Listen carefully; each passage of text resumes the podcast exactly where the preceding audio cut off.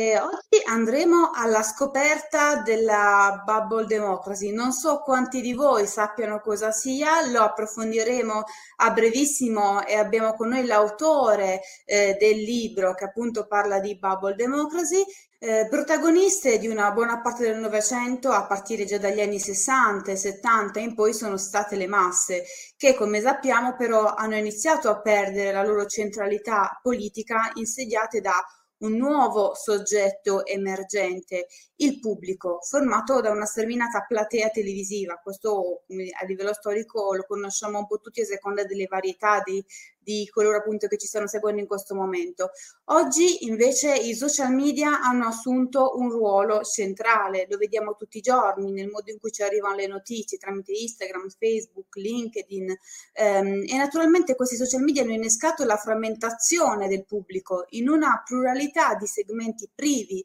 di radicamento in una sfera comunicativa comune. Dopo naturalmente esserci lasciati alle spalle la vecchia democrazia dei partiti, ci stiamo così allontanando da quello che era il modello della democrazia del pubblico. E forse ci troviamo ad avere a che fare davvero con una bubble democracy, una sorta di nuovo assetto con il pubblico che si dissolve come ci rendiamo conto quotidianamente, in una miriade di bolle in, la, in larga parte autoreferenziali, in cui vengono eh, rafforzati veri e propri meccanismi di polarizzazione. Questo è solo eh, un accenno di quello di cui vi stiamo parlando oggi. E a questo punto chiedo alla regia di portare con noi i nostri ospiti di oggi, il nostro direttore generale Marco Cigna e Damiano Palano, scrittore, professore ordinario di filosofia politica e direttore del Dipartimento di Scienze Politiche dell'Università Cattolica del Sacro Cuore di Milano, nonché autore del libro. Buongiorno. Buongiorno a tutti, buongiorno Giulia, buongiorno Damiano. Buongiorno Marco e buongiorno Damiano. Beh, siamo davvero felici innanzitutto di averti con noi per poter raccontare eh, davvero quello che hai realizzato e eh, vorrei farti davvero una prima domanda. Eh, Damiano, come mai hai deciso di scrivere Bubble Democracy? Puoi raccontarci in maniera anche sintetica, ovviamente, poiché il tempo a disposizione non è moltissimo, di cosa si tratta e come è nata questa idea? Sì, questa idea è nata tutto sommato in un momento ben preciso, non sempre per i libri capita, però è nata durante le, la campagna per le, le, elezioni presidenziali americane, addirittura durante le primarie, perché quelle primarie del 2016, come vi ricordate, di quattro anni fa, ne parliamo oggi all'indomani di un'altra elezione presidenziale, furono contrassegnate da qualcosa di inedito per il panorama eh, politico americano. E una prima novità rilevante era la presenza all'interno delle primarie dei due principali partiti di due outsider che contro i loro partiti riuscirono a conquistare un'enorme visibilità e questa visibilità era, era, basata in gran parte sulla loro capacità di mobilitazione non fondata su grandi organizzazioni o eh, sulla capacità di disporre di enormi risorse finanziarie, cosa che non è un dettaglio nelle eh, elezioni americane, ma soprattutto sull'utilizzo di, dei nuovi social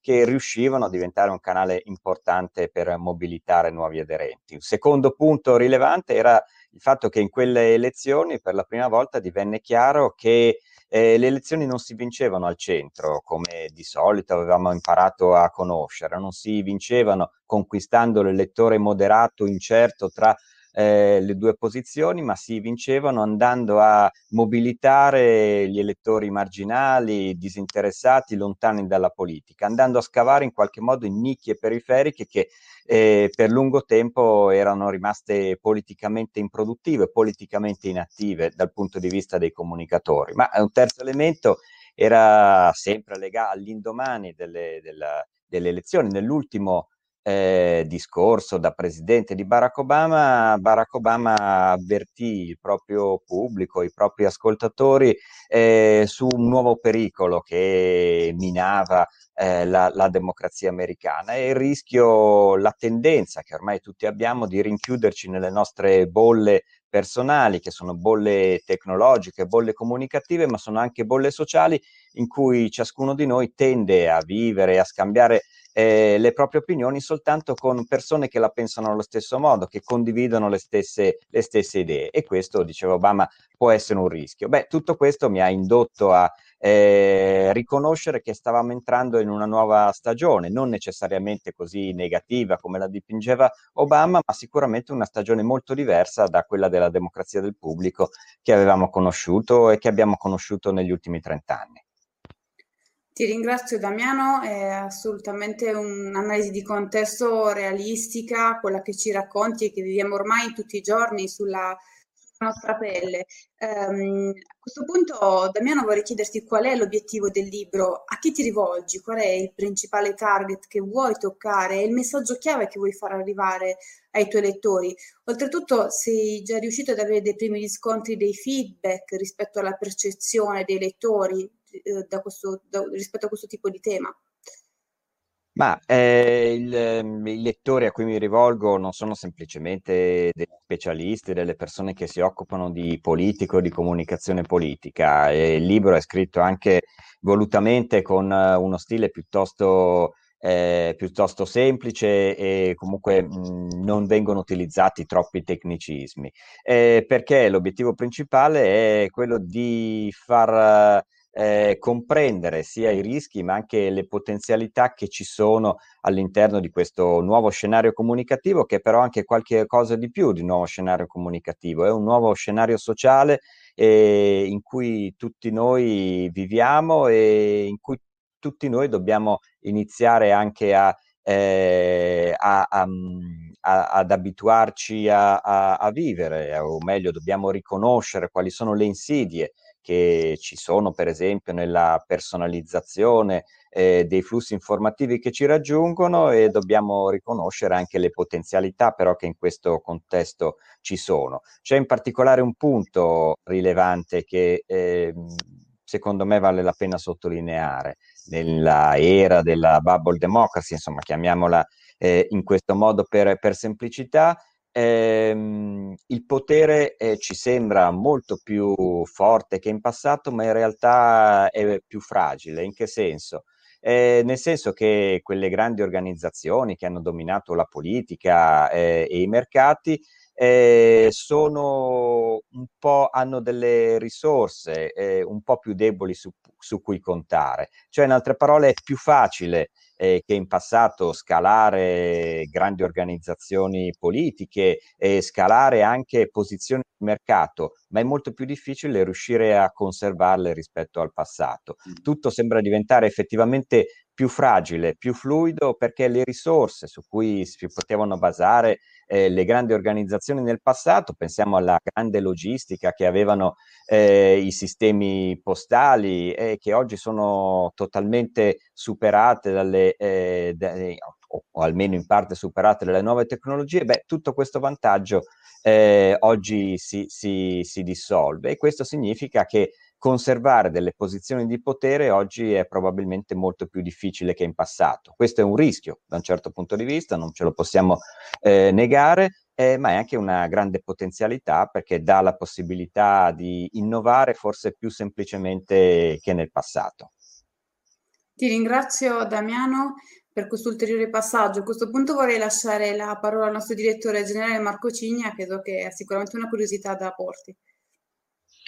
Sì, è davvero interessantissimo il tema di questo libro perché mette in relazione temi legati alla comunicazione, temi legati alla politica, temi legati alla democrazia e alla società. Quindi è davvero interessante e noi consigliamo a tutti di leggerlo perché è uno sguardo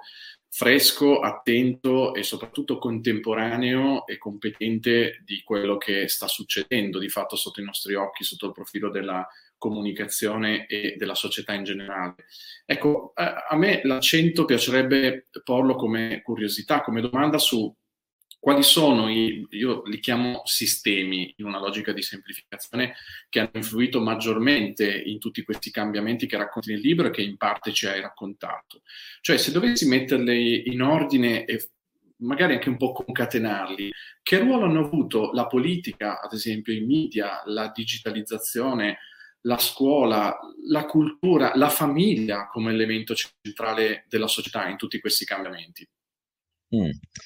Eh, bah, eh, diciamo che la risposta più semplice sarebbe è stata sicuramente soprattutto una rivoluzione tecnologica, per cui la digitalizzazione ha cambiato il nostro modo di, vive, di, di, di vivere, di informarci e anche di tenerci in relazione con, con, i nostri amici. Per cui la prima risposta sarebbe questa, nel eh, 2008, 2007, 2008, quando iniziano ad uscire i primi smartphone, eh, effettivamente qualcosa nel nostro modo di comunicare, di relazionarci col mondo esterno cambia e tutto questo, insomma, eh, influenza inevitabilmente anche, anche, la politica. Però questa sarebbe una risposta sicuramente eh, fondata, però forse anche un po' eh, un po' limitante, perché mh, la tecnologia di cui oggi disponiamo, questa grande rivoluzione tecnologica che ha cambiato il nostro modo di vivere, eh, si è, è andata a rispondere a un bisogno culturale più, più, profondo, è andata a inserirsi, se vogliamo, in un processo di individualizzazione che ha dei lati positivi e dei lati negativi, ma che comunque ha delle radici molto più profonde. E questo riguarda naturalmente anche il nostro rapporto con la politica, riguarda più in profondità eh, il, la, la, nostra percezione culturale del mondo. Cosa significa questo? Beh, molto semplicemente che eh, noi oggi rispetto al passato crediamo molto meno nelle autorità eh, che eh, un tempo godevano di una, eh, di una, grande autorevolezza. Questo non dipende soltanto dal fatto che noi quando andiamo dal medico eh, dubitiamo oggi della, del, del, suo parere perché prima ci siamo informati sul nostro smartphone sulla malattia che potremmo avere. Non dipende esclusivamente da questo.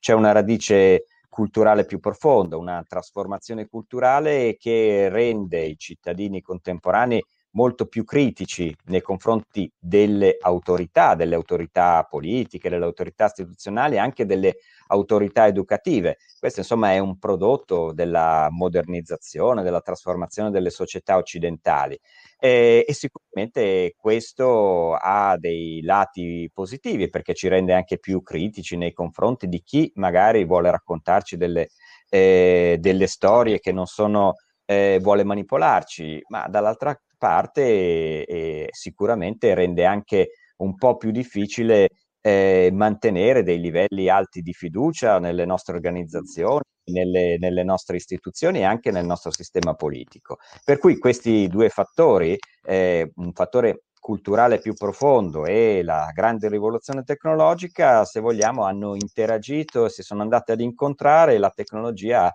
risposto un po' alla nostra necessità e alla nostra percezione eh, di, del mondo che stava cambiando.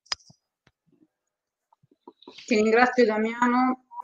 veramente molto interessante continuare a guardare in ottica proprio di evoluzione per quello che sta accadendo a livello proprio di di utilizzo di questi strumenti e come sta, si sta evolvendo questa situazione. Eh, Damiano, la domanda che volevo farti è ehm, a questo punto che cosa è accaduto durante la, la, pandemia rispetto alle dinamiche che racconti nel libro e come si sono spostati a tuo parere i flussi informativi? Dunque, ehm, la ogni eh, analisi che noi possiamo fare sulla pandemia, questo dobbiamo sempre avercelo presente, è un'analisi provvisoria. Eh, noi a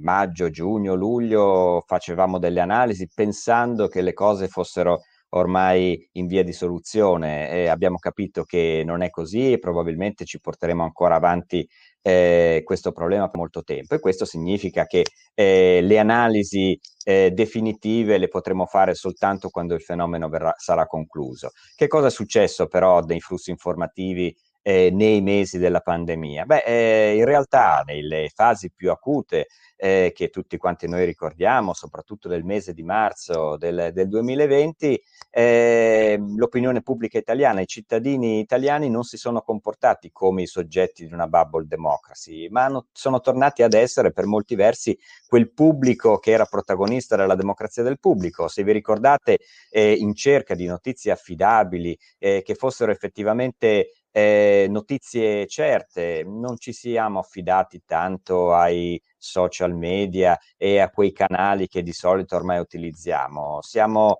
eh, abbiamo fatto tutti quanti ricorso alle eh, grandi emittenti televisive, soprattutto se vi ricordate a quei comunicati, a quelle conferenze eh, stampa tecniche della protezione civile che per noi erano effettivamente molto più affidabili delle voci che eh, potevamo raccogliere sui social media. Beh, dopo eh, quei, quei, mesi più cupi, però le, il, la logica della bubble democracy probabilmente ha ricominciato a diventare prevalente. È ovviamente un'analisi provvisoria, ma eh, io penso che da quel momento abbiano iniziato a proliferare nuovamente eh, quei flussi personalizzati, individualizzati e abbia, siamo tornati tutto sommato a eh, rivolgerci prevalentemente alle nostre piccole bolle, alle nostre piccole nicchie in cui tutto sommato la pensiamo tutti eh, allo stesso modo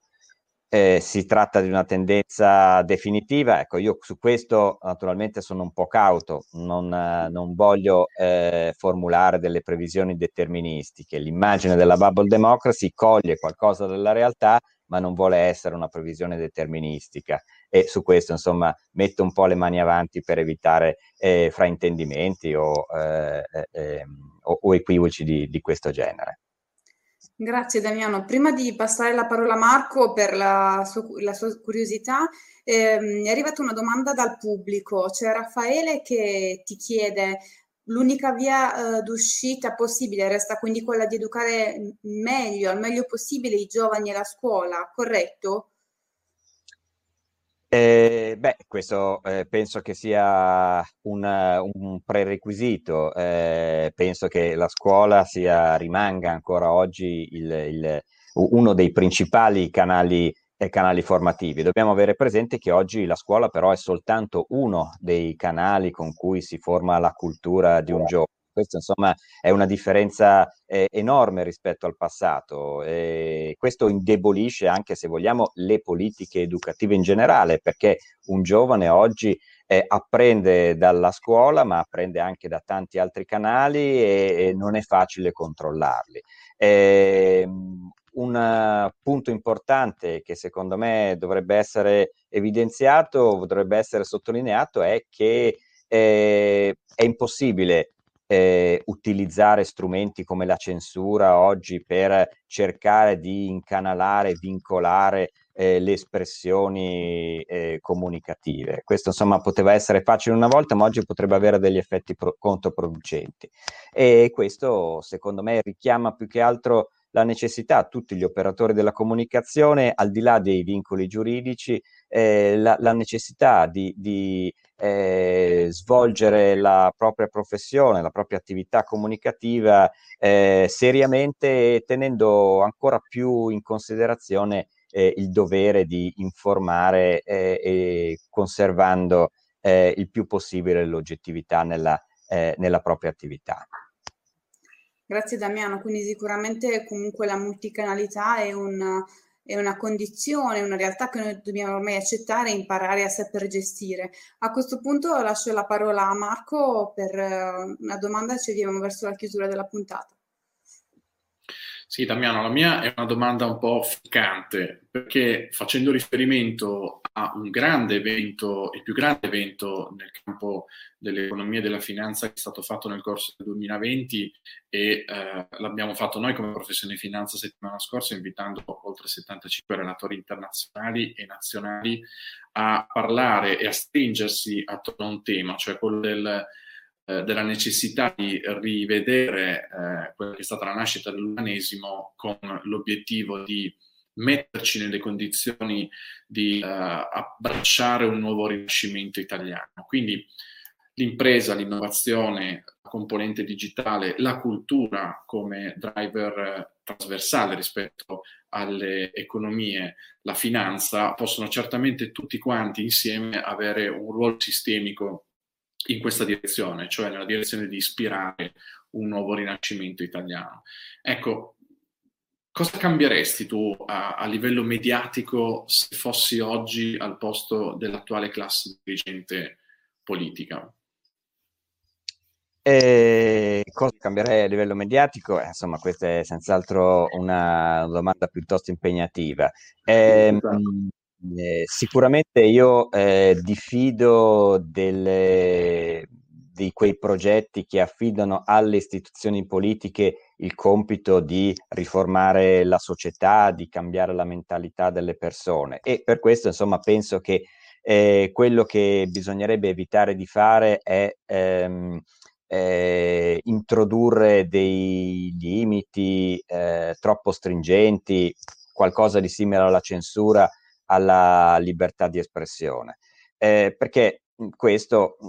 effettivamente potrebbe avere degli effetti addirittura controproducenti, un po' perché è impossibile eh, limitare davvero eh, la libertà di espressione in questo contesto, se non ovviamente li, entrando in un assetto che non è democratico, ma è eh, simile a quello di altri paesi di grandi potenze come la Cina, che, eh, in cui ovviamente la libertà di espressione è limitata. Eh, quello che secondo me è rilevante e importante è affidarci effettivamente al, anche al senso di responsabilità individuale. E in questo momento può sembrare una scommessa eh, un po' azzardata perché sicuramente sappiamo che nel nostro, negli ultimi anni sono proliferate teorie del complotto, sono, è proliferata la post-verità, eh, sono circolate fake news un po' su tutti i temi, per cui affidarsi al senso di responsabilità degli individui è un po' è un po' rischioso. Eh, una cosa che probabilmente dovremmo tenere in considerazione, che potrebbe indurci a eh,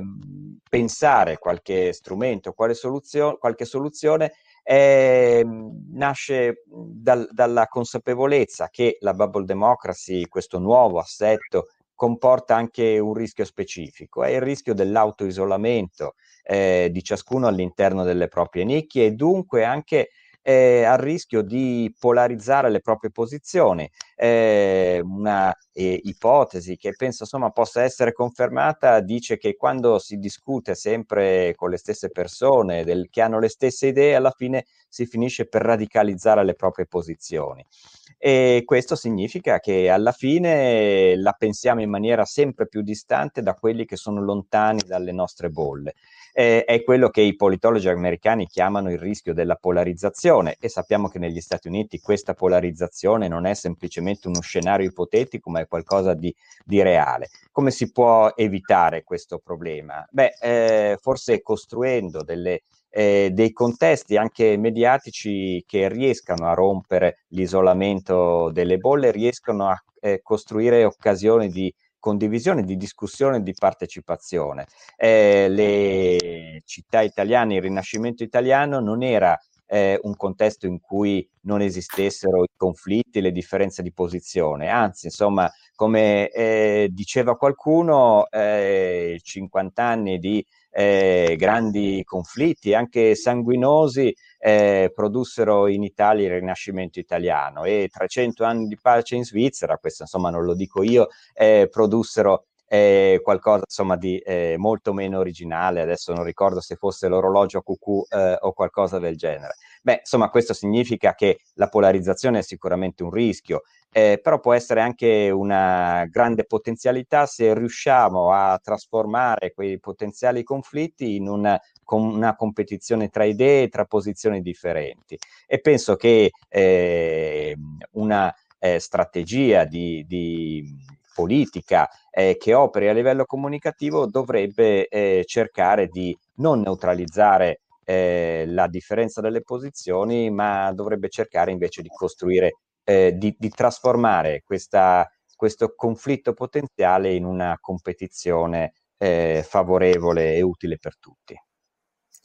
Davvero molto interessante, Damiano, la, la, la, lettura che ci proponi della situazione e davvero ci rendiamo sempre più conto di quanto sia un rischio rimanere chiusi nelle nostre bolle, soprattutto in un momento in cui la responsabilità individuale, il perseguire un fine che è il bene comune è fondamentale, alla base della reazione del momento che stiamo vivendo. A questo punto eh, volevo lasciare la parola a Marco per la solita domanda consuetudinaria di ogni puntata, ovvero Marco, i due o tre tips che ti hanno colpito di più di questa interessantissima puntata di oggi. Sì, Giulia, io sono contentissimo eh, di, di, quello che stiamo facendo con Good Morning Finance perché, ad esempio, la puntata di questa mattina è un esempio straordinario di riflessione, di riflessione su qual è il momento che stiamo vivendo rispetto ad un'analisi mediatica e soprattutto Damiano ci ha dato anche delle ricette, seppure per la brevità e la semplificazione della trasmissione, davvero molto profonde e molto interessanti. Allora, i miei tre tips sono il primo, che il potere non è più forte come un tempo e quindi l'autorità è messa sotto una lente critica da parte delle eh, tante bolle che ci sono in maniera molto più immediata. E questo è certamente un tema che tutti devono considerare, soprattutto le autorità. E la conseguenza naturale, secondo tip, secondo eh, argomento di eh, valutazione e di ragionamento, è che la trasparenza a questo punto diventa un elemento fondamentale per rendere le autorità autorevoli e quindi rispondere poi a quelle che sono le, le, le, domande latenti o meno del mercato e le necessità del mercato. Quindi il tema della trasparenza diventa un valore imprescindibile. La terza riflessione è quella che eh, siamo fatti adesso in chiusura che la trovo straordinaria, cioè il fatto che eh, debba necessariamente da parte delle istituzioni e dei media pubblici o comunque dei eh, grandi sistemi di informazione approcciare una strategia nel medio e lungo periodo che preveda delle grandi, Damiano la sintetizzo, delle grandi agorà, cioè delle agorà all'interno delle quali ci si possa eh, includere reciprocamente in una logica di contaminazione per rendere queste micro bubble, qualcuno l'ha chiamato in parallelismo con quello che dicevi tu Giulia prima rispetto a questi lockdown di effetti grotta. Ecco, affinché questi, queste bubble si riuniscano in realtà in una grande bubble che poi non è nient'altro che la dimensione della nostra Terra. Grazie Marco per questi tre tips, una chiusura veramente, sei riuscito come al solito a ripilogare tutti i punti in poco tempo. Eh, ringrazio di nuovo innanzitutto Damiano per averci intanto dato la possibilità davvero di ascoltarlo e di raccontarci eh, l'analisi che in, bre- in, brevissimo tempo a disposizione appunto ha fatto nel suo libro, credo sia davvero molto interessante approfondirlo ulteriormente e renderci conto di quello che ci sta succedendo. Grazie a tutti per averci seguito e essere stati con noi e grazie ancora a Damiano soprattutto e a Marco. Grazie a voi.